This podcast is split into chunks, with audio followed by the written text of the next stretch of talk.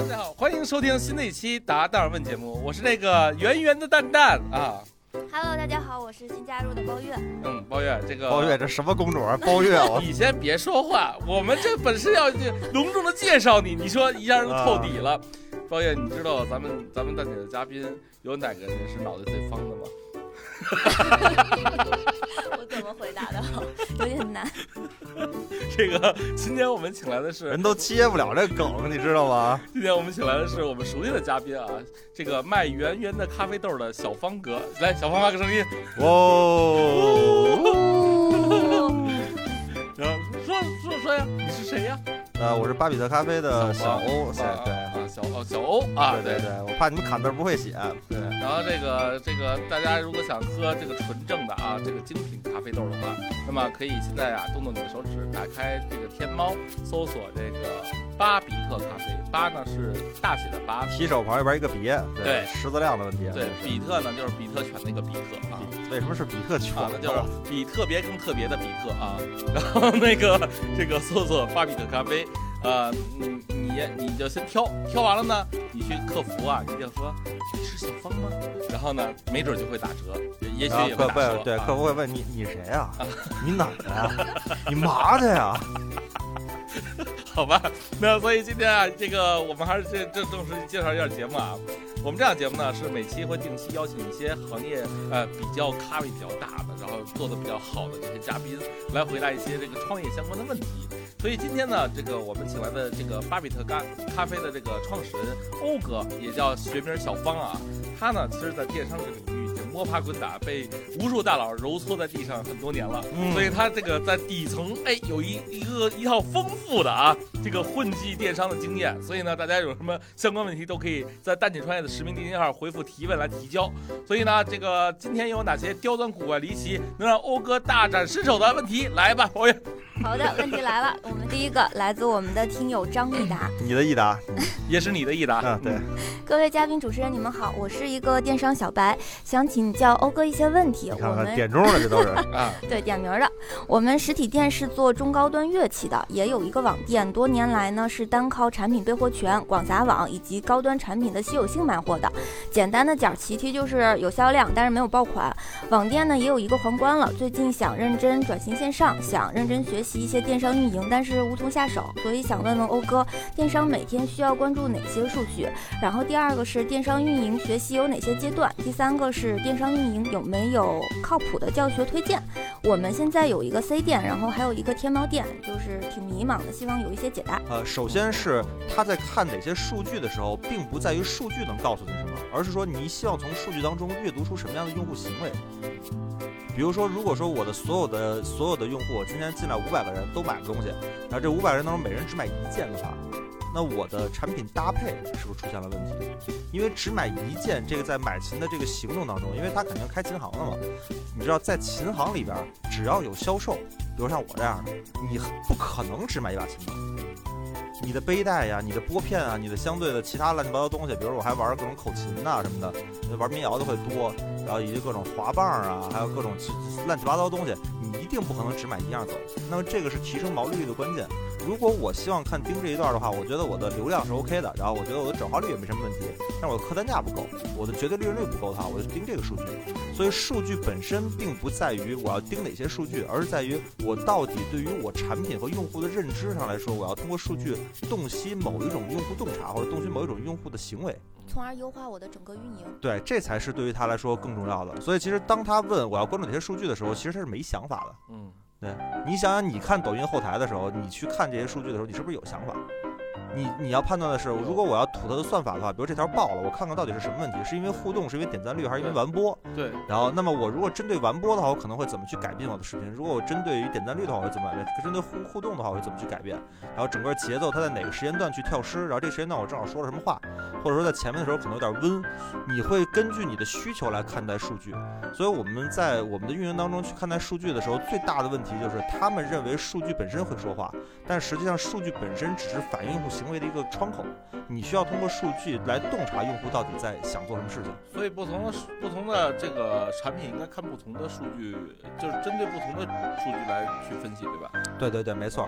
所以你是有了一个洞察，然后通过数据来看，或者说你觉得你的数据当中有某一个地方的数据跟你的预想不一致，那你就要去判断它到底是因为什么高，还因为什么低。然后慢慢的，你其实最终还是面对的是人，明白？但是你要解析的还是用户。但是呃，他我看他开了一个 C 店，又开了一个天猫啊，嗯这两个有什么本质区别吗？它是必须要双管齐下吗？呃，这个事儿的话，其实是我的一个心里的一个痛，嗯，就是交税是吗？呃，就是就是痛在哪儿呢？就是我们的产业，我们的结构啊，其实是我们的咖啡豆和壶具是互相带流量的，所以就导致我们在淘在淘系的时候，因为淘宝是可以所有产品都可以上，然后别的产品也可以上，自己的产品也可以上，然后这样的一个结构，这样能够导致我们在这里面的流量获取成本非常低。因为他买壶具的话，后边可以在这继续采购豆子；买豆子的话，可以看看他壶具有没有什么可提升的。但是上天猫的话，最开始的是一排一品，比如说一个品牌巴比特一个品牌，你只能卖咖啡豆粉类的。你要上壶具的话，你要需要单独申请，而且过关的概率很低，就导致你只能卖某一个品类的东西，你的产品结构性的优势就不存在了。没法搭配。对对对，还有一个就是之前之前我们很长时间其实可以上天猫，但是没上。后来到那个天猫返乡邀请的时候，天猫正好想拓拓那个咖啡品类，返乡邀请的时候，我们才假装哎呀半推半就的，然后上一下。谦虚了，谦虚了，谦虚了。啊，欧哥也怎么着也算精品咖啡电商圈的这个呃数一数二的，咱这个广告法不能说第一啊，但是也没人敢说他是第一啊，是不是？对，然后就是就是当时返乡邀请的时候说试试看吧，然后上了。反正邀请的时候当然也开了一后门，因为本来上天猫是必须是一般纳税人，当时我们小规模的。然后呢就说就你可以先上，上完之后你再去做变更。然后上完之后才发现，我靠，你知道阿里系淘宝一直就是个弟弟，流量全导给天猫了。对对对对，就是就是天然的，不论你做直通车的投放，还是做那个就是整个的天然的那个权重展现的话，都明显的高。所以其实你跑着跑着，就是你会发现天猫事半功倍。就是你其实就是同样的功夫花在天猫上，如果说不涉及到品的问题的话，它就是比淘宝好使。对就是说，其实如果这个人想做电商，现在什么店都没有，直接干天猫。如果你如果你的财力没问题，然后如果你是单品类的，就是大品类的这个这个逻辑的话，直接上天猫，不需要做淘宝。淘宝的话，更大的优势是全。然后我正好那个上上去年年底的时候去杭州开那个 KA 的会，就是就是淘宝的 KA 的会，你就明显能感觉到淘宝就觉得天天猫也是压他们一头，小二也这么觉得，天猫就真的是压他们一头，而且他们孵化出来的大的 KA 最后都上天猫了。对，他们今年的战略还是要做大 KA。我心说你做完大 KA 之后，不是还是给天猫输送吗？那那比如说，如果我两个店铺都没销量的话，是不是可以考虑先把 C 店关了，降低运营成本？嗯，关键是你开这两个店的话，其实没有太多的运营成本。你同样一波运营，对，同样一波运营，你就开俩开俩后台的问题。然后你像你俩都没买卖的话，你客服盯俩店和盯一个店没有啥太大区别。所以你要没买卖的时候，那就是没买卖。所以这个琴，你觉得它是一个线上销售的好东西，或者或者是怎么销售才能变好？呃，琴这个事儿之所以线上销售是一个好东西，是因为中国的乐器购买的人群分散。这跟最开始做精品咖啡是一样的。最做精品咖啡的时候，为什么咖啡馆开不火？是因为咖啡馆要求你的单位三公里之内的咖啡消费人群的密度足够高。嗯，这也是为什么超市卖咖啡也卖不火，就是因为超市也是需要附近一到三公里的这个人群的密度足够高。但是中国的很多的这种小众品类的，或者说相对来说呃升级型的消费品的话，它的在在单位人口在单位面积当中的用户数不够多，所以最开始最好起步的肯定是辐射全国市场。所以最开始做咖啡这一轮，就我们这波开始做店的和做电商的，做电商都得了机了，做店的都可可难受了。就是因为这个人群不够密集，而你想想，喝咖啡的人群密集的，那地价是便宜不了的，对对。那一定是就是就是那最贵的地方。你放三里屯是喝咖啡人多，对吧？干点啥不比卖咖啡挣钱啊？是吧？干个足疗保健呗。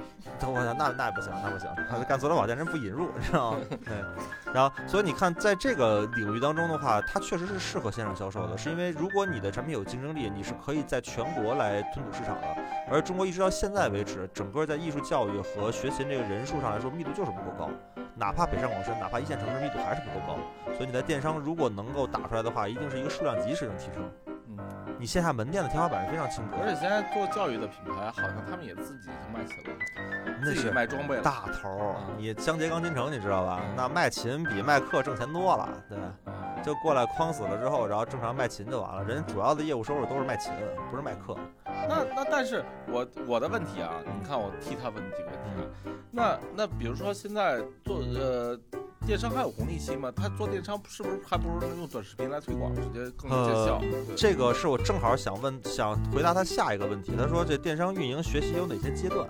这就是涉及到的这个问题，就是电商运营的话，大家那个语境总是会习惯于倾向到阿里系运行，阿里系运营就是淘宝、天猫嘛，阿里系运营。但其实现在早就不是那么个行市了，就是这个这个，不管是从流量还是交易平台，大家都会出现不同不样各种各样的交易，就是平台的洼地，这个这个 ROI 的洼地，ROI 的就投入产出比啊，我们一般拿 ROI 这个词来，咱们的咱们的用户都听听得懂，哎，对，叫投一 ROI。块钱能回几块钱？对对对，没错。嗯，然后这时候我是开我们内部会的时候，刚给他们提一个叫全域 ROI，就是我们不论从呃抖音啊，还是从快手啊，还是从那个小红书啊，还是从那个那视频号啊，还是从公众号啊，还是从所有的，其实我们在判断 ROI 的时候，原来的那个标尺总是就看就看呃超级推荐，看直通车，然后比如说看如果你投那个直播的话，还有直播的 ROI，但实际上我们在做一个品牌或者品类的时候，看的叫做全域 ROI，就是所有我们能投放的渠道当中的那 ROI 怎么去分配。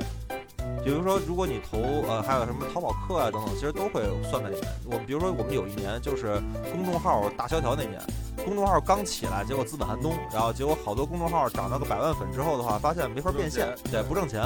那一年我们吃了好多公众号的红利，就是公众号全是百分之二十到三十的 CPS 全干。哎呦，那经常是有的时候是一条公众号带个二三十万的货，就有点像现在直播那个路子。但是公众号当时直播当时是不给坑位费，然后只分佣嘛。对对对，但是当时的公众号还不像直播这么难投，公众号是相当于多点开花，因为它垂类分布的比较好，不像不像现在那个直播，直播基本上只有一线、二线和只有只有李佳琦、薇娅、罗永浩，然后接下来就一百线，呃，几乎没有腰部。然后当时公众号是有大量垂类和腰部可以投的，然后当时我们投了很多公众号，然后公众号之后给我翻了好多的那个人。接下来呢，那个就到到第二年，到第二年什么雅诗兰黛啊、兰蔻啊，所有这些东西都进入到公众号里面做投放了，然后直接看例价翻十倍，嗯，然后这个风口就就过去了。对，投放红利立刻就没有了。然后比如说像现在的话，其实我们做那个那个抖音那些投放的话，还是能挣钱的，就是直接投呃直接投 UP 主让他来去带视频的话是能挣钱的。然后但是这个红利也是当大量的这样的一个玩家，尤其是巨头玩家进场之后，那看例价会飞升的。啊，然后像李佳琦、薇娅这儿也一样，凡是马太效应非常严重的，都会就是就是你只要大大品牌一进场，立刻就飞升。你注意看今年双十一、双十二李佳琦的那个那个表，几乎全美妆，全是美妆，因为啥？别人毛利率支撑不了，对，别人坑坑客单价也支撑不了，毛利率也支撑不了，根本就上不了平台。对，等你这就好像三里屯儿一样，就你三里屯儿太古里能进去的品牌没几个遥想当年，周大凯可是也是投过李佳琦的人，啊，是如今已经边缘化 了。是是是，大凯是这回不来是吧？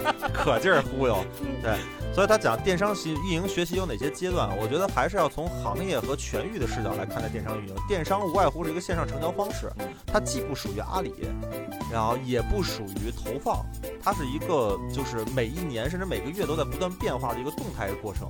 所以你电商为什么难学？难学就在你上个月学的，下个月就不好使了。是，而且这月学的，下月就不好使了红利。期更迭。但是我的问题是说，所谓的平台电商红利期，就是说以前呃，我投直通车、投可能 ROI 是一比，假如说一比五，现在基本上能做？呃，这 ROI 的话，它，反正基本上及格现在一比二，嗯，因为大部分的那个产品都有百分之五十毛利，就相当于是挣个销量啊，投个一比二，然后能够做到一比四往上的话，当然也可以做，但是你投放量就小。比如说你一天投几百块钱，你要做到一比四、一比七也能做下来，是因为什么呢？因为你词长尾，等于能跟你抢的人不多，而且你的产品比较精准。但是诸位，我们说投放可是要不断的累加的，就是你的投放，比如一天投一万能不能投出去？昨天我跟那个字跳的产品经理聊，他们做那个那个巨量巨量引擎的人，他说那些个那个就是做游戏的，只要 ROI 能赚得回来，是无限预算，是一天投一千万也是他，是无限预算，只要能投上就行。所以在阿里系的这种平台，如果你想投大词，投出好的，比如说在一比四往上的一个 ROI 的话，基本上不可能。我告诉你，如果说你让你投出一个，比如你一天投个十万，能让你干出个一比四往上的一个 ROI 的话，那个那个算法工程师就该枪毙了。嗯，让你挣着钱，平台挣啥去？对，对吧？所所以你要能投出海量，你还挣钱的话，就说明这算法有问题。竞价排名这个事儿，不就是为了让大家形成一个动态平衡吗？如果出现某一个一家独大的一个方式的话，就说明算法有问题。他们肯定会快速校准的，尤其是阿里现在的算法校准根本不定时，那么随时校准。那么问题其实就来了，就是说他应该咱考考虑的是，他这个品类应该用什么样的营销方式，在哪个渠道去投，没错，对吧？而对不不是说而不拘泥于阿里系而且你想想小红书这种封闭生态，就是在那边种草，还得换个平台拔草，这种都能够形成一个这么高的转化，就说明其实全域的 ROI 是能是可以被打通的，因为用户是流动的。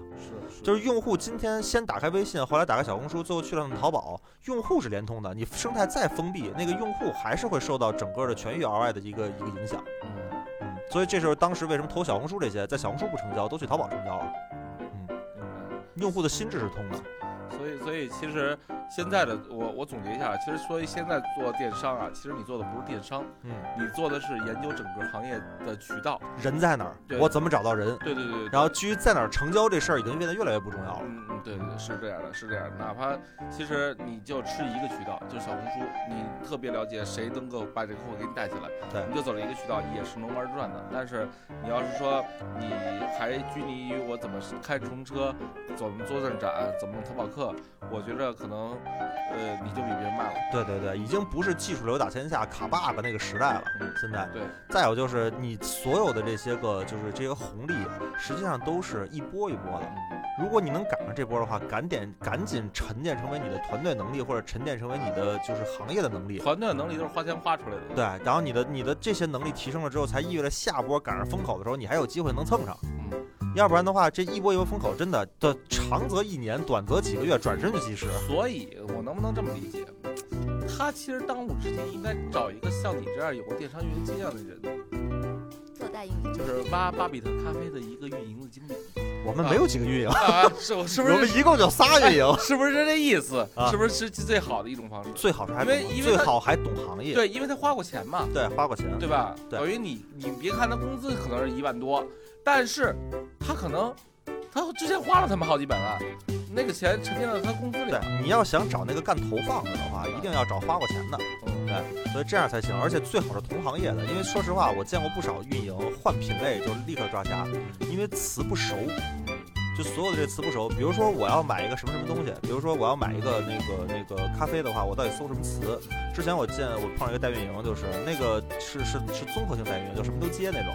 然后当时他一直把那个胶囊投，呃，他一直认为像森特曼这样那个小罐儿是胶囊，其实那东西是速溶，嗯，那跟胶囊没关系，那个胶囊是另外一种咖啡。对，他连词是属于什么品类的，这东西叫什么都还没弄清楚呢，他怎么投啊？所以现在在针对于行业来说，他还要知道一些个俚语，比如说这些个行业当中一般管这叫什么，什么小白瓶啊、小黑瓶啊，什么这乱七八糟的，就是他要知道这个这些人到底靠什么词来搜索，然后这群人的消费能力是高还是低，他们做加购的话可能适应什么样的品，所以他不了解行业投起来也费劲，也相当费劲，哪些和哪些能够形成关系。所以这就是说，其实现在赚钱越来越难了。没错，就赚钱这事儿变得越来越专业了，而且越来越多的这种产业型人才，就是他根植在某一个行业当中的某一个岗位的话，这些人才变得越来越专精。由于这些人越来越多，就导致各个行业都不好做了，因为毕竟有一群专业的人在打。后来他说，他有还有第三个问题，叫电商运营有没有靠谱的教学？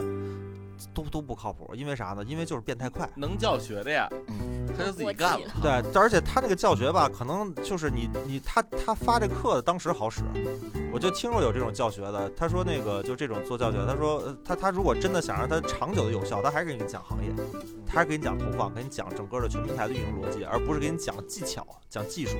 所以就是空手套白狼，纯靠纯靠技术流的时代其实没有。没错，当时说这种就有那个就卡 bug 这种，哎呀，我这个怎么一动怎么一动，这分儿就起来了，然后咔这投放就高了，然后流量立刻就进来了。上着课说每次都好使，上着课就给人现改，改完之后哗流量立刻就能就立竿见影，然后上着课他妈算法变了，你知道吗？卡 bug 这事儿已经变得越来越难卡。这个听起来是一个悲伤的故事。不过这个包月小姐，你有什么问题要问欧哥吗？我先等会儿啊，打断一下。欧哥呀，每次录打小文最享受的就是青青那双无知的眼睛问看着他，然后这个就是说，哎然后原来青青坐在丹丹这位置，啊，然后然后然后问欧哥，然后问完之后呢，欧哥噼里啪啦一通白话，那青青老师说，哎呦，欧哥你真厉害。青青要青青要负责强行总结，然后再由我们再去给他再强行总结一下。所以这个欧哥录节目能支撑他一直录到这么多期的原因，就是那种虚无缥缈的那种虚荣心，还有这个青青老师对他的看似无限的崇拜，是吧？哎呀。啊哎，主要是这个蛋蛋这个这个背后有一个隐喻，就说明在参加这个节目对于带货来说真是不靠谱。我来那么多期了，全是过来给我甩漂亮话了，没有买东西的，知道吗？是吗？那可不是嘛，都过来。小芳是你吗？啊，对吧？全来这个。你们要是只问小芳是你吗？不买货，你们就太辜负我的心了啊！我这给你们争取的福利啊！对，你说蛋蛋带货这么这么这么好使的人，对啊，你妈录音频节目这真是不不好使啊，知道吗？纯义工啊，我们这是纯义工，纯义工。所以包包月小姐，你有什么问题吗？嗯，我尽量带着一双渴望的眼睛问啊。其实就是我有点打破我思路的是，我一直觉得一个行业肯定是要先出一个爆款，你才能把所有的渠道都打通。但是就按照我们的这个乐器，其实并不是它一定要有爆款，而是你要先抢占这些渠道红红利，你才能够有一些就是自己盈利上的一些所得。这是个好问题，就关于爆款这个事儿。你要知道爆款这个事儿的话，很多人都说想赌这个爆款，你没见过他毒死了多少爆款。就你光看见杜蕾斯某一条火了，你没看他每天都更啊。嗯，你净看见那火那个了，那火那个是在无数试错当中的一个现象。尤其是现在食品行业的，就因为我们对做食品比较了解，食品行业的一个单品的 SKU 的生命周期也就七到九个月。所以你想想，你就你得持续的有爆款。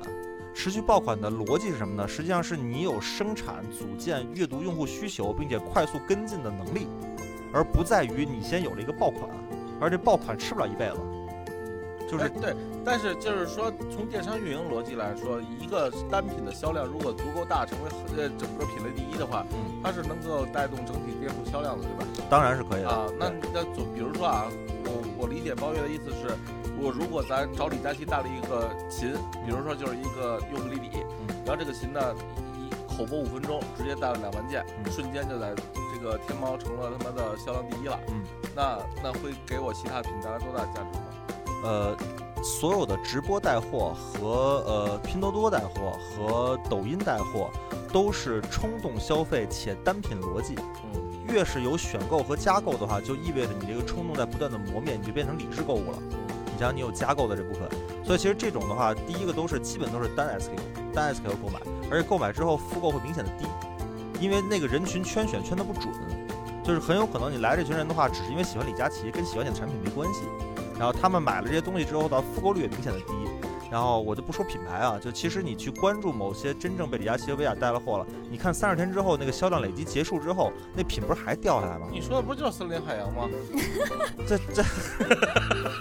这，哎呀，这是就是他要是无力，他永远会无力的。就 是就是，如果你那个人群圈选是不准的，就是不准的。现在据我所知的内部的这些个东西，其实大品做这些直播的时候，有的时候除了除了销量之外，他们更多的是一个 PR 费用，还有一个是整个的公关部门完成 KPI，所以它是一个互相绑架的过程。还有你可以去拼一些个，你去往里边就是拼多少量啊，能不能？你像这李佳琦、薇娅带个货，能连股价都变了。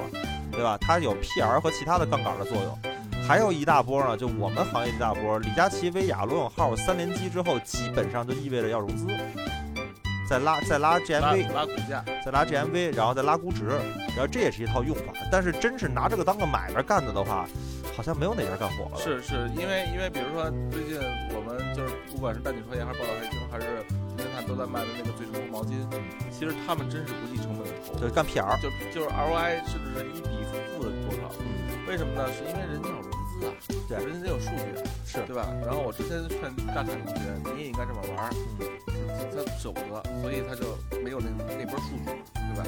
所以，呃，其实我我我是包月那个问题再问一下啊，那也就是说，这个这个琴这个品类其实好像不需要一个爆款强顶，因为它顶上去了，好像人也不买第二把琴。对，还有一个就是做琴这个东西的话，大部分都不是品牌，因为琴的行业集中度非常高，就做琴这事儿，大部分的时候它属于渠道上。渠道商做的就是怎么流量变现的事儿，而并不是说渠道商要做，就他对于产品这个事儿只能是选品，而不是创造某个产品第二个问题，啊。好的，呃，来自听友四月，我表哥呢，他是做变呃半成品小生产链，做螺蛳粉、酸辣粉、拌面，线上淘宝销售，月流水有三十万左右。嗯之前赚到的钱呢，都花在了产品的封面设计上，而且找的这设计还挺厉害的，给麦当劳做设计的公司。现在呢，没有现金流，然后还有贷款，疫情以来销售不稳定，想推广没有办法，抖音效果也不行，求指点怎么能够提升销量。然后第二个问题是，怎么打消品牌迷惑心理，一心做好销量？对所以他这个我还挺有感。触的，因为其实很多做这样的品牌，就尤其我们老跑工厂、老跑供应链，所以这个我不知道他说的打消品牌迷惑心理是在迷惑啥，嗯，就是到底要做品牌吗？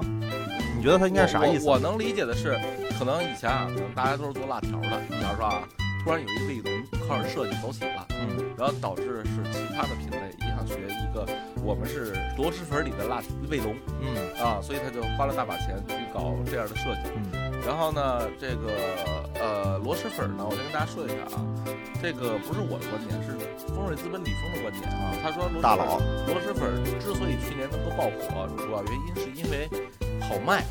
呃，这不是因为李佳琦跟薇娅他们老爱卖，是因为他因为好卖，所以他老卖。然后为什么好卖呢？是因为呃外卖涨价了。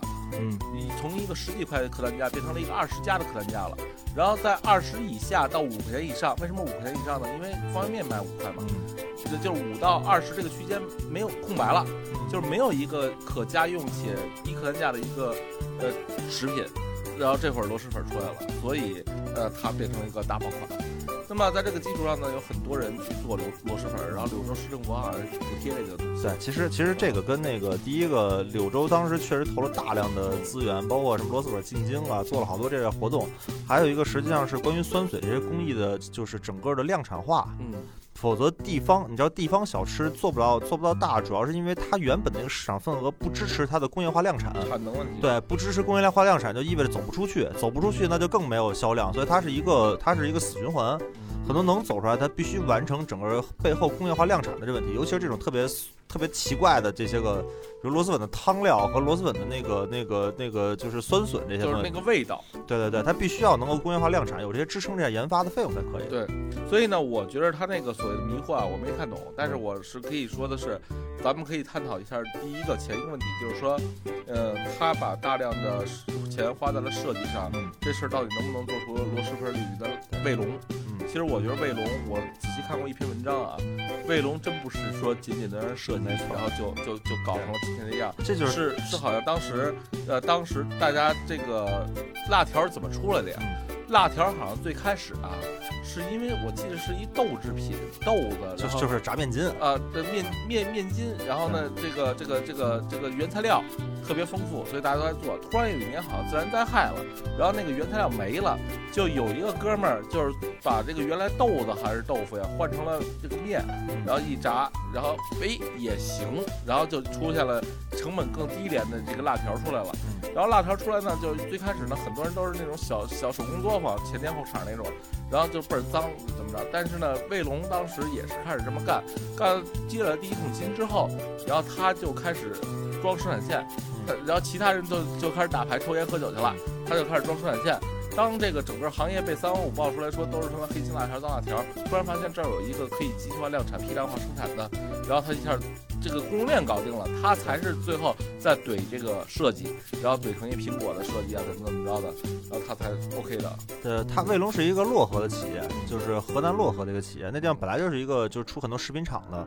你这个说的这个，其中有一段是对的，就是其实是因为当时 其中有一对段，，当时是当时是因为原来叫 QS，现在叫 SC，就食品生产许可证。嗯，然后那个时候大量的小作坊在做这些东西，然后当食品生产许可证就是食品整个食品法抓的严了之后，就大概是在五年之前吧，然后呢抓的严了之后的话，然后发现他是难得一个愿意花钱做整个的工业化转型的，嗯等于他做了一个合规的工厂。其实当时那个口儿不在于舆论，而是在于合规。就只有他当时最早合规的一波辣条企业，嗯然后因此而做出来。后来我看过他们那个就是做 marketing 做市场的那个分享，那他们那个理呃想法特别有意思，说好像一年就给他们一百六十多万的预算，然后来做，就大概你像我们这样的就是小企业的话，基本上一年预算还有一百万左右的那个就是推广预算了。他们一百六十多万其实非常少了，那个推广预算。然后他们就想说，这这么少推广预算的话，你砸广告里边就没声儿啊，对，就没有啊。他们就想自己做内容吧，所以就他们的团队就变成了拿着一百六十万招人做内容。然后结果没想到正好赶上了一个内容的一波红利，大家发现卫龙是一个有趣的品牌。是是是，一天到晚就是今天学苹果，然后明天他妈设计师设计师是设计师那个那个不干了，对对吧？玩这一套。而且而且他那个包装设计上也特别人性化，就是说，呃，买辣条的一般都是中小学生，嗯然后中小学生校服兜啊装不了那么正常的大辣条，他就把那个辣条变小包装啊，正好能装到校服口袋里啊。他所以这些东西呢，我觉得它不是一一招一下就走起的，它是可能一点点垒成今天这个就回就回到就是大部分认为设计难道就是一个 logo 吗？嗯设计就是一个包装吗？还是说品牌就是一个 logo，品牌就是一个包装啊？嗯这才是整个的我们讲 F to C，就是从工厂到 C 端的一个最大的误区。大不家大家通常来说觉得这个东西就应该是个包装的问题，包装就等于品牌。但是你在一线城市，你你你建了这么多品牌之后，你觉得包装等于品牌吗？对，这是不一样的。包装等于符号，等于你能够鉴别这东西的符号。当你看到卫龙的时候，你意味着什么？你看到卫龙之后，你脑子里的幻想是说，这个品牌很有趣，这品牌长得跟苹果似的，这品牌真鸡贼。然后这个品牌呃有有成型的工厂，因为它当时的那个详情页的最后的底下几几页全是它工厂的照片，专门找人拍的，就是告诉你说我们这辣条干净，因为大部分人都不干净。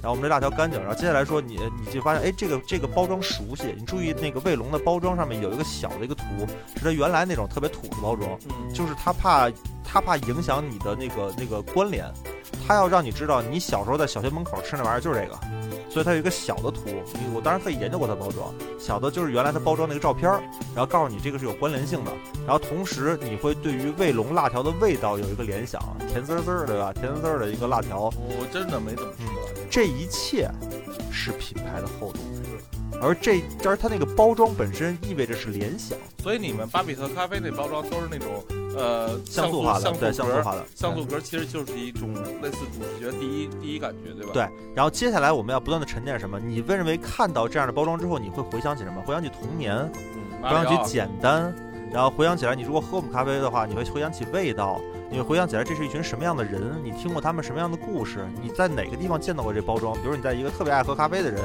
然后桌面上见到过这包装，然后接下来你就会发现，哎呦，那他都喝这包装了，这包装应该不差，这品牌应该不差。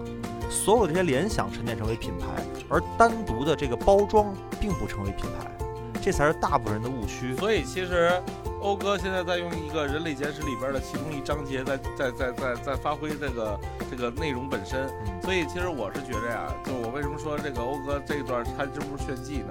是因为如果你的知识储备不够丰富的话，你其实很难把很多的点拼到一起，应用到你的执行层面。对，尤其是现在，你知道，我我们讲一下这个这个历史啊。哎呀，这哎呀，怎么这么高级？怎么这么高级？今天的这个表现欲望，升到文化，下降对到历史。这不是今天欧哥的表现欲望要升维一下，升维一下。极其强烈我们再讲讲一下历史。嗯你知道，在早期的话，你去看叶茂中的书，去看华宇华的书，在中国早期的这些品牌影响当中的话，大部分的时候，只要声音够大，胎盘也能养大，知道吗？就是因因因为华因为华山当时见面跟我说说，我们就我们就就就就把字儿放大了。对就是十五秒的电视广告，你只能买一个片段。然后比如说华宇华的话，你注意听当时的那个小葵花课堂开始做广播了，声音全是破的。声音全是过载的，因为什么？华山非常聪明的知道一点，他说：“他说声音越大，大家注意力越集中，所以这个就能抢夺大家的注意力。而且比如说像叶茂中的当时十五秒的里面至少有三次口播品牌名，就是让你他的要求是让你在厕所里边也能听见，就是这个品牌名，让你不断的记忆。那个时候知道和不知道就是品牌之间最大的差异。嗯，比如说当时彭元彭元祥、荣县毛山、羊羊羊、猪猪猪、狗狗狗、鸡鸡鸭鸭，我靠，我以为电视坏了呢。我我操不，是，他是连播三遍，对，恒源祥，荣县杨阳，洋，杨洋？对我都疯了。当时我说我说我这辈子不会买这么弱智的品牌的这东西，它到底要干嘛结？果欧哥现在侮辱我的智商吗结？果欧哥现在要穿着一恒源祥的内裤，对但是你去看华宇华的书，你看华山写的，就是你要判断的不是人们的，你要做用户调查，我就觉得这个傻逼的品牌，我绝对不会买它。嗯但是当你比如说你想一个场景啊，当你去到一个百货大楼，比如说城乡，就就那个城乡啊，就这种百货大楼三环边上，然后呢，这时候呢，你要给你的丈母娘买身羊绒羊绒衫，上面六十多个牌子，六十多个牌子，你只认识一个牌子，这牌子叫恒源祥，你买不买它？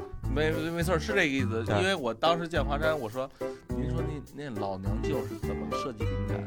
是把老娘舅装在他妈棺材板里吗？然后他说：“你离远处看，是不是先看到我这个？对对对，啊是就是这个。因为因为很多夜茂中的设计应用在哪儿，大家知道吗？应用在农村的墙头上。叶茂中，谁叶茂中和华宇华特别的靠，就是他他确实是在那个历史阶段，他们的都招数特别好使。对对对，虽然说经常被广告圈里边人不耻，但是我觉得他们是代表着一个时代最好使的招数。因为你如果坐高铁或者一些绿皮火车，在欣赏沿途风景的时候，看见我操那边有一远远处一村子，这村子墙上写着就是这个什么恒源祥阳阳，你就你就你你只有这个看得见，对啊，比如说那个爱干净住汉庭是华体是华宇是是华宇华做的，华宇华做的。然后他们当时就说的是，你给我弄到楼上，能多大就多大，就这么简单，能多大就多大啊。这样的话，你从远处就能看到这是信号强度啊。就你你就能看到一个，你能读完了，我靠，你写篇作文，你试试，走马观碑吧。所以所以我觉得其实真正的广告，真正的营销，其实看载体在哪儿嗯，啊，你你你你，他没有机会让你讲个故事，但现在是有机会的。对现在有机会讲故事，所以这样慢慢的话，大家会变得分化。所以在那个时代做品牌啊，知道和不知道就变得很重要。所以谁的声音大就行。当时打品牌的，你你注意看这些所有的书，不管是叶茂中的华语华，那个时代书就是央视投一个十五秒广告，在春节前期，在春节前后或者在新闻联播的前后，然后接下来的话办一个经销商大会，好，一个品牌走起了。嗯，是明白吗？就这么简单，就是大规，其实叫叫叫大声量配大渠道，对，就直接走起了。而各经销商他们去铺货就完事儿了。勤持久，对然后，但是呢，再往后走一步的话，为什么现在这些招儿不常见了？第一个是人们获取信息的渠道高度分化，然后第二是人们在一个品类当中知道的品牌在变多。你想想，就是就是原来讲定位理论的话是占占据声量大那个时代，但是再往后的话，人们对于一个品牌，就是大家可以通过直播呀、可以通过短视频啊，同时一个衣服你能知道好多个品牌。那么我到底在哪儿买呢？你就需要每一个品牌有自己的自我表达，有自己的展现。这个时候大家就需要品牌的厚度了，而不仅仅是知道这两个字儿了。尤其是当你看啊，你去到一个超市里面的时候，有很多品牌你并不认识，但是有的时候一个包装很显眼，你就会买走。这是因为什么呢？就是因为你觉得这些品牌对于你来说的话，没有知道不知道，他如果只要在沃尔玛里边买，我都觉得它叫品牌。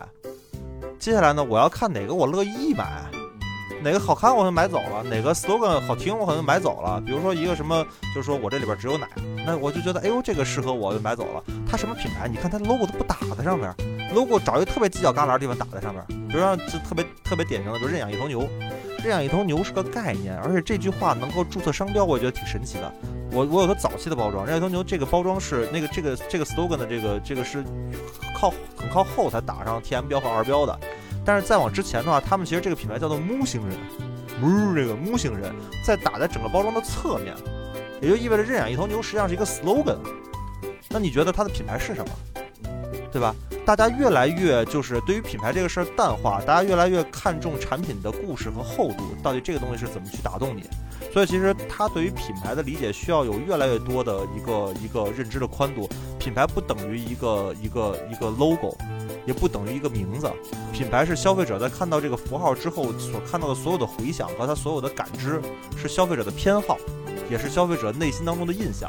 这些才是就是品牌的这个部分。所所以咱们回到题啊，就是说，呃，他如果花之前花了很多这个打品牌也好，做设计也好的钱，嗯那现在呃资金链要 对，其实就是他做的这个封面的产品设计，并不一定促进了它的销量。这个投入很有可能是一个低效的投入，因为你只做好了符号，没而没有做到这个符号背后的厚度，这才是就是它的这个沉淀没有沉淀下来资产。而这些用户对你产品的理解，这些资产的话并没有，你还不如去投个抖音，这这些个哦，这些个这些个号，就是比如说你找，比如你找蛋蛋投，蛋蛋是把自己的个人信用背书加到里面的，就是他推的这产品的话，你会骂蛋蛋的。你看看，你打开评论区看一下，看一下你看多少人骂他，对吧？所以为什么接活贵？多少人骂我呀？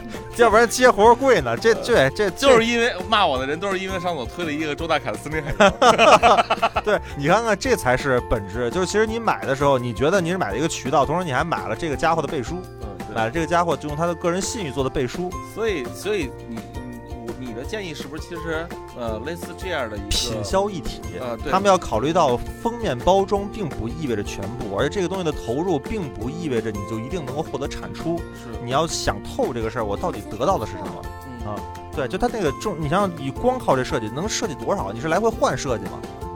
来回换设计并不沉淀品所以，所以。我建议所有听节目自己有一个小品牌注册一个商标的这些所有的听众啊，你在第一阶段的时候，绝对不是说呃靠着设计、靠着 slogan、靠着你的企业价值观，然后什么的去打造你的品牌。嗯其实大就是打造销量。对当用的人多了，买的人多了，使的人多的时候，才会慢慢形成品牌的口碑。它是品销一体，就是其实你的每一个呃，就是现在的这个逻辑，品销一体是说的，你每一个品牌行为，比如你找谁带货，嗯然后比如说你卖出去之后的话，你的包装打呃打的让人舒服不舒服，干净不干净，这些都会提升你的品牌。嗯而你的所有的品牌行为，比如说你做了一个电梯广告，下面是不是有购买链接能够快速转化成销量？所以品牌和销售现在越来越成为形成同一个行为，而这个行为的话要同时支撑品牌和销售。比如说，如果你为了销量的话，你把成本压得很低，产品品质很低，那么接下来的话你缺少复购，你的品牌在折损。那么你同时要考虑品和销两个渠道的时候，你会发现这些设计这些动作来说，它都要它它都变得很很很鸡肋，对。嗯，就是单独的设计其实并不支持品，也不支持销，它只是看起来好看。就是听的那些大课太多。嗯，对。嗯，就是应该听过金错刀老师的课。哎呀呀呀呀！我猜是爆爆爆品手记是吧？金错刀爆品手记，就是所有的这些事情节目，老得罪人，对，真的是，主要是你，主要是你。对我还是我拆过金错刀的书的，你忘了哦？对。所以其实，在这个领域当中啊，我还有一个想点想跟他说，他是一个做半成品小供应链的，嗯但是因为我们也做 to B 也做 to C，虽然我们 to B 做的很小，我们可能占百分之十几是 to B 的，百分之接近百分之九十都是 to C 的，但是我们的 to B 的平均利润率要高于 to C，大家很奇怪吧？就是为什么 to B 的净利润率会高于 to C？实际上是因为 to B 的话，如果你的就是用户维护成本比较低的话，to B 首先单用户的生命周期内的全生命周期内的那个产值高，第二个是 to B 的相对供应的量大，它比较稳定。然后第三的话是 to B 的摊销少，我们 to B 就一个人负责，我们土 C 多少人啊？客服，然后所有的摊销，然后整个供应链，供应链的复杂程度，然后包括电商，然后上下架、运营维护、社群，全部都是土 C 的。但是我们的土 C 也同时支撑了品牌，让我们在土 B 方面走得更方便。所以其实呃很多时候我们发现，我们土 B 其实比土 C 挣钱，是因为它摊销的少。但是必须要有 to C 端的产品。对，要不然你 to B 的话，你没有溢价，然后你也没有就是靠什么来背书你的品质和背书你的就是问题。就跟你说，你用英特尔的 CPU 是因为它比 AMD 快吗？是因为用英特尔 CPU 好卖，嗯，对吧？不一定是用你用英特尔 CPU 就敢比 AMD 的 CPU 多卖三五百块钱。对，因为当时咱拿芯片来说，当然 AMD 真是被英特尔 NVIDIA 摩擦，对所有人都不看好。但是所有人都知道，相同的就是不算最高级的，就是 AMD 都比英特尔便宜。不是，它是靠着一个什么呢？哎，这块是质量。哎呦喂，可找着一能说的了！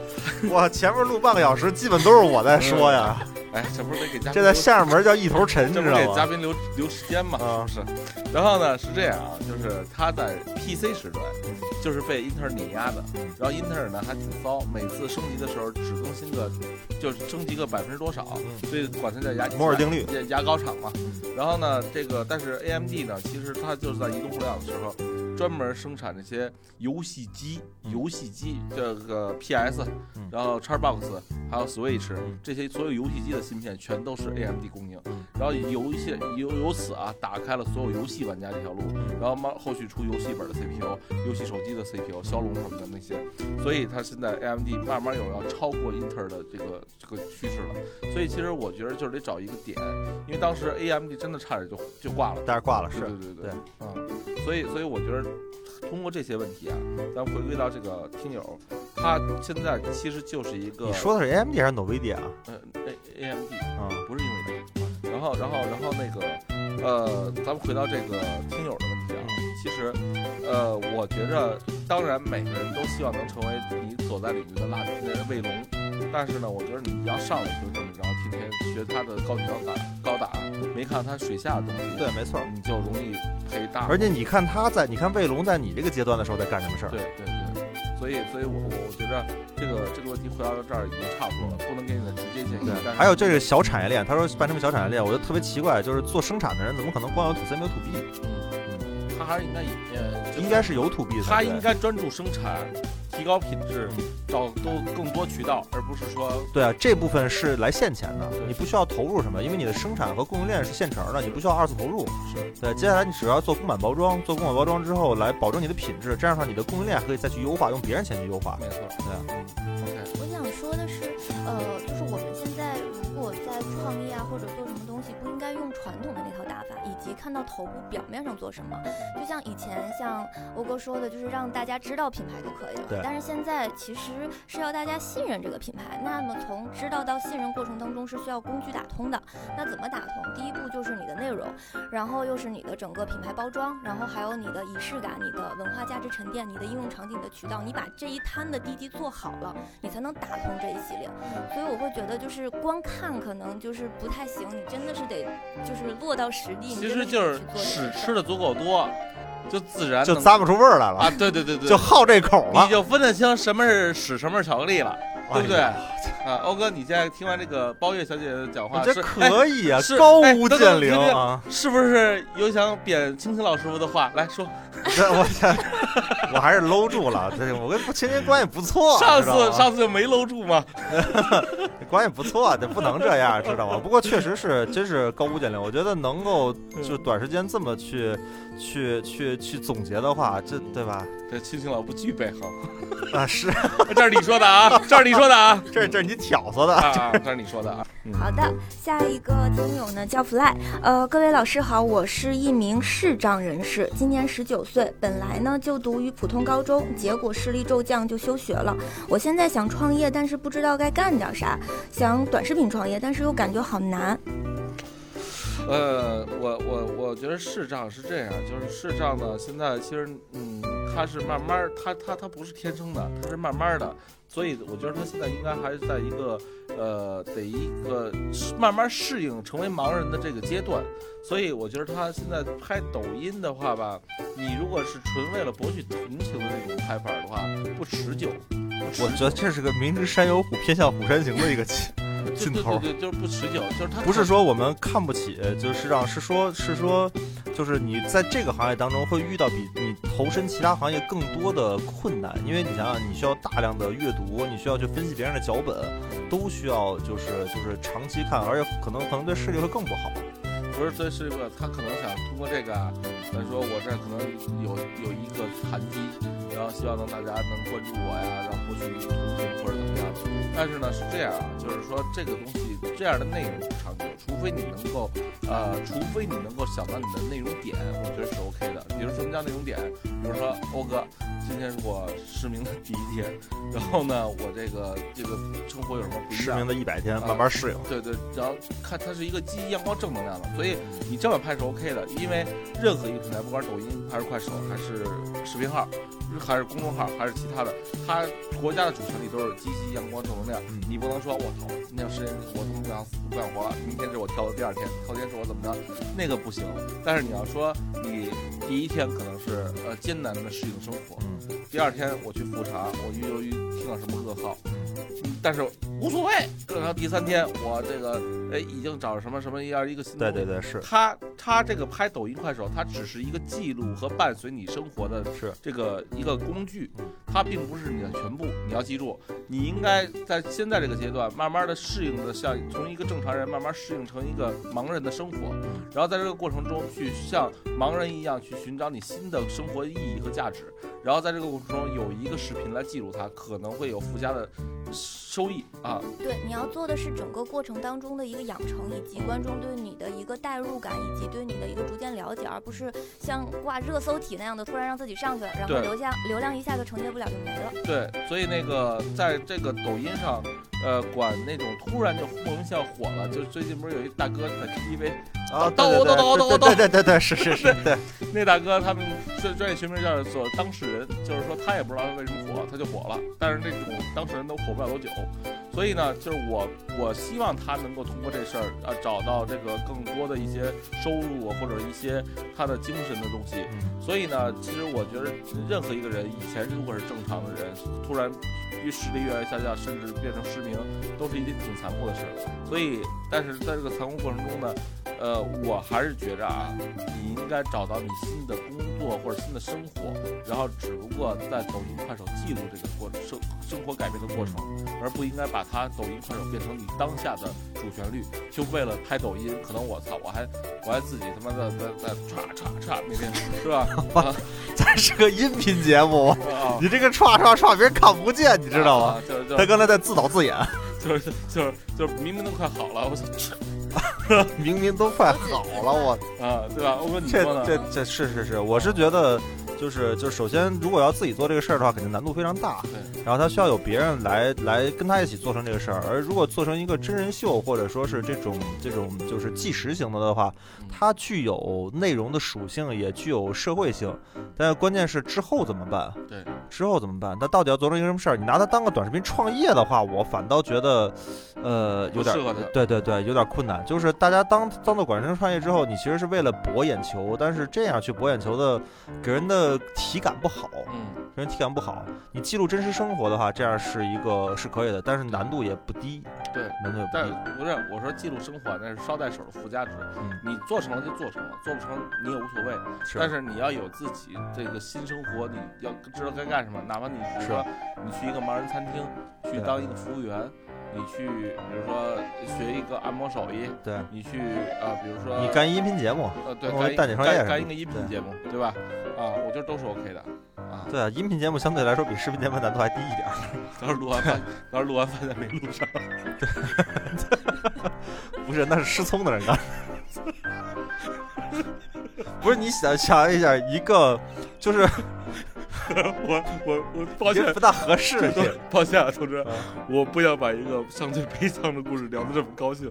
我抱歉，抱歉吧，我这实在是抱歉，实在是抱歉，我这我这实在抱歉，实在抱歉。我是我是觉得，其实真的是有点明知山有虎的感觉。一个视障人是做短视频，你严肃点儿，你严肃点儿。特别大带的，对，没有没有，就是就是就就好像是一个你说有听觉障碍或者等等的失聪的人的话，去做录音频节目，嗯，对，就是你的难度明显的大，但是是它的优势在哪儿？它到底能够因此而提升什么样的优势？优势如果仅仅是博取社会的同情，嗯我觉得那不是长期优势，那只是短期的，嗯。对吧？对，但是我觉得，其实如果从你说正能量的角度来说的话，记录一个就是在你的、你的、你的事业在不断降低的过程当中的每一天，这个东西是有社会意义，也有它本身的内容的，就是就是色彩在里面的。但是你这是可以的你一定要阳光正能量。对，没错。是，所以我觉得今天这三个问题回答到现在还还还行。对，就好像这有点像什么？就有点像我有一朋友做那个那个，就是就是就是他是重度近视，嗯，做眼睛的那个手术矫正，他从之前自己怎么调查材料，然后到底看了多少资料，然后说有多少种手多多少种手段，然后呢有多少人做了多长时间之后有什么样的并发症，然后到记录到自己的进手术室那一天，然后出来之后眼睛觉得舒不舒服，怎么能记录全程？好多人跟着他。是是是。这也是一种，就是他，就是其实是很多人想做没敢做的不是一个高度近视，网络不发达那会儿，不是还有那个死亡日记，是是，就是是记录他的。而且他有一点特别有意思，你知道这个初衷是什么？嗯他说初衷是说的是，因为他是高度近视，离开眼镜啥也干不了，他又愿意四处跑，比如说野营啊或者这一类的话，一旦眼镜丢了或者碎了的话，就整个世界都不行了。而且他说摘了眼镜看也看不见星星什么的，就是四十多岁总觉得就是人到中年之后要做出一些改变，其中的改变我到底能不能过一个，因为从小戴眼镜，能不能过一个不戴眼镜的人生？嗯，就就就他是具有典型的内容色彩，而且是真实的一个一个表达。对，这就是从内心出发的内容。对，就好像说，你说蛋蛋干了三十多年胖子，有没有一天想要自己想瘦子的人生是我什么样的？跟你说，我做代理创业就是干了这么多年猥琐的事儿，然后就是当不想干的事儿，突然干点更猥琐。不是突然干了这个音频之后，就寻找快乐，他其实是有那种感觉的啊，你知道吧？明白明白。所以其实当你把这些你的真情实感来表达出来的时候，它不需要太多的包装，它只需要你给它梳梳理一个大家更容易被理解的脉络，然后呢，把它做出来的话，它是一个好的内容。所以我们是个好人。虽然呢，有时候用词或者说话腔调啊，听着那么那么违和，但是呢，我们内心是好的，是吧？是是是，但呢还是一个善良的胖子。你也你也是一个善良的胖毛腿。我是觉得，呃，就是首先短视频它绝对是一个用眼工作量巨大的工种，没错，而且它并不是你除了唯一你知道就是就是一个对啊，你知道就是一个健康人都还有可能干瞎了。对，是，就是我们每天也会大量的看，就是对眼睛的损耗很大。就是如果你做短视频的话，就只会让你可能。不好的那个结果会更近。那么我们在这个过程里，其实要选的是你的性格，还有你的爱好到底是什么。你在这个基础之上，如果你用短视频去记录，它又没有很费你的时间。可能在这个过程里的话，如果你找到了一个内容或者找到一个方向是好的，而你如果把短视频这件事儿就是想的特别重，我觉得压力也会很大。是，所以呢，其实我觉得大家呀，就是呃，工作生活呀。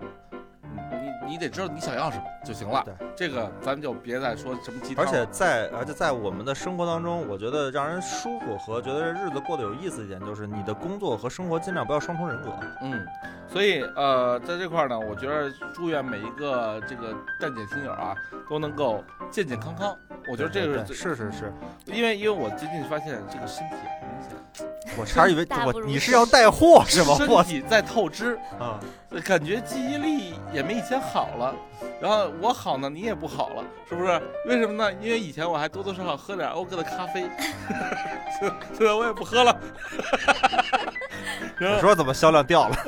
然后所以啊，在这开玩笑。所以呢，大家呢注意好自己的身体，然后呢，平时呢工作熬夜加班的时候啊，多可以这个喝一下这个巴比特的精品咖啡。你知道喝咖啡喝红牛？对我关键喝咖啡有一个好处，就是原来我跟蛋蛋这波人你也知道，就是肯定是可乐、雪碧、那个、那个、那个果粒橙这类的。然后喝咖啡的好处，实际上是我后来喝咖啡也喝茶，然后就基本上把碳酸饮料和糖类饮料都都戒掉了。不是说努力去戒它，而是说只是你找到了一个新的附着点。然后你就就自然而然的就也不想，倒也无所谓。所以其实我当时特别想，之后我要做一新包装的话，我就在罐底写一个：当你喝完这罐咖啡的时候，相当于少喝了多少克的糖，然后少喝了多少罐可乐。嗯，那就是我的个人感觉是这样的。那得多酷啊！对，就是就是你用一个好习惯替代一个看起来没那么好的习惯。啊，对，好吧。工艺上肯定做的特别好。对，其实其实你真的应该尝一尝。这没带早说呀，对吧？欧哥那罐儿还是欧哥那罐儿还是对呀，就这么这么就是这么好的姑娘们，对吧？就得带着伴手礼来，知道吗？对，然后对，都给我也带一份啊。啊，好嘞。然后那个，那这个今天节目也差不多了，我觉得大家最后再回顾一下啊，就是如果大家有什么类似的相关的想问的创业相关的一些问题，都可以在丹顶创业的实名订阅号回复这个提问啊，你就能提到你的问题了。再有呢，今天我们请来的是这个咖精品咖啡领域的这个。呃，这个脑袋最方，但是销量最好的这个欧哥来参这个来录制，所以呢，大家如果呢这个觉得欧哥说的不错呢，你们呢可以给咱锦川也打赏啊，也可以，也可以啊，去天猫搜索蛋呃巴比巴巴比特咖啡，然后八是那个大手提手那个提手一个别，大手是什么东西？大写提手那个别，提手旁边一个别，对，八比特是比特别更特别的比特啊。然后可以吧？好啊，然后所以巴比特咖啡天猫店有，然后买你想买的。然后欧哥那边的咖啡豆确实还不错，真的真的。欧哥这个这个这个手艺是真的确实不错，好吧？所以呢，那今天就这样。最后还是说句我们的 slogan 来结束本期节目。你有最后给你一个机会，你有什么要侮辱青青老师傅的，可以现在说啊，就一句啊。青青老师傅，我们会想你的啊！不用不用不用。然后那就这样吧啊，用我们的弯路为你铺路，蛋姐创业，下期再拜拜拜。